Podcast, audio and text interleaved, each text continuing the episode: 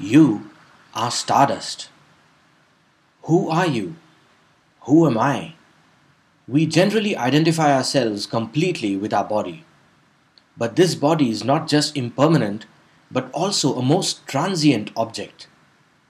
This is not a philosophical or a religious podcast, but a purely scientific one. Do stars and planets affect us in ways unknown to us? Is the human body connected to the life cycles of the Earth, other planets, and stars? Do sunspots have anything to do with liver spots? I'm not talking about astrology here, rather, I'm talking about a scientific relation between astrophysics and medical pathology. Astrophysicist Karel Schrijver, a senior fellow at the Lockheed Martin Solar and Astrophysics Laboratory, and his wife Iris, a professor of pathology at Stanford University, in their new book, Living with the Stars How the Human Body is Connected to the Life Cycles of the Earth, the Planets, and the Stars, say that everything we are and everything in the universe and on Earth originated from stardust, and it continually floats through us even today. It directly connects us to the universe, rebuilding our bodies over and again over our lifetimes. Their interview was published on the National Geographic website in 2015, in which they explain how everything in us originated in cosmic explosions billions of years ago, how our bodies are constantly in a state of decay and regeneration. Our bodies are made of remnants of stars and massive explosions in the galaxies, and the material in our bodies originates with that residual stardust finding its way into plants and into the nutrients important in maintaining this body. History of all matter began in outer space. If you consider common salt, it has two chemicals, sodium and chloride, both of which were formed inside stars that exploded billions of years ago and at some point found their way onto the Earth. Stellar explosions are still going on today in the galaxy, so some of the chlorine we are eating in salt was made only recently. As humans, it's a direct connection to the universe and rebuilds our bodies over our lifetimes. Most of the material in our bodies comes out of dying stars or stars that died in explosions. We have stuff in us as old as the universe, and some of it may be only from a hundred years ago, all of it mixed in our bodies. When the solar system formed, it started to freeze gas into ice and dust particles that would grow by colliding.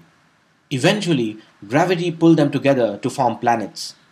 Gravity affects everything, right from microscopic objects to humongous cosmic objects. All that stuff is still there, being pulled around by the gravity of the planets and the sun. They say that around 40,000 tons of cosmic dust fall on Earth every year and has from the very beginning. Eventually, all that stuff which contains oxygen and carbon, iron, nickel, and all the other elements finds its way into our bodies.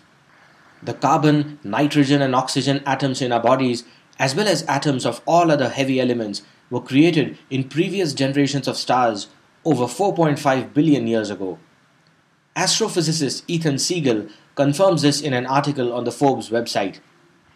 At the smallest level, the human body is made up of particles mostly atomic nuclei and electrons. The Big Bang provides the origin of the lightest elements, hydrogen and helium, which make up 98% of today's universe.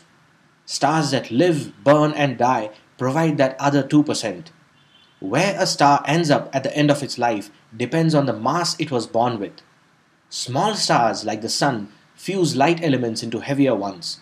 Stars that have a lot of mass may end their lives as black holes or neutron stars. A low or medium mass star, that is, with mass less than about 8 times the mass of our Sun, will become a white dwarf. A larger star explodes and we get a supernova, which is the largest explosion that takes place in space. White dwarfs and neutron stars merge and explode, enriching the universe even further. The majority of what makes up a human body comes from supernovae, not any other source every element required to make DNA is found in the aftermath of exploding stars. We look at our bodies as something solid and stable, though continuously growing and aging. But our bodies are impermanent and in a constant state of flux, never static. Every few years, the bulk of our bodies are newly created. Very little of our physical bodies lasts for more than a few years.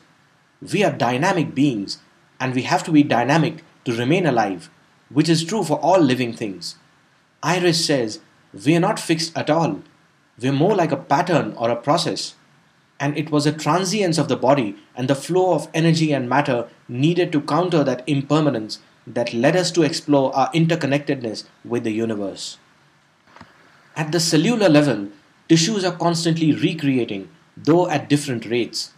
Cells in the adult human body have an average age of 7 to 10 years, though some cells, like the skin cells and cells on the surfaces of some organs, exist only for a few days, and some, like the muscle cells of the heart, typically continue to function for more than a decade.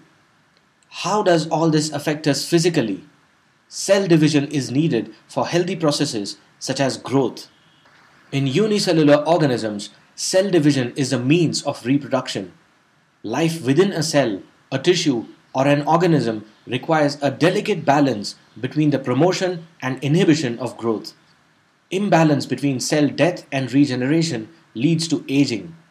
With aging, cells experience changes. They become larger and are less able to divide and multiply, losing their ability to function or some begin to function abnormally.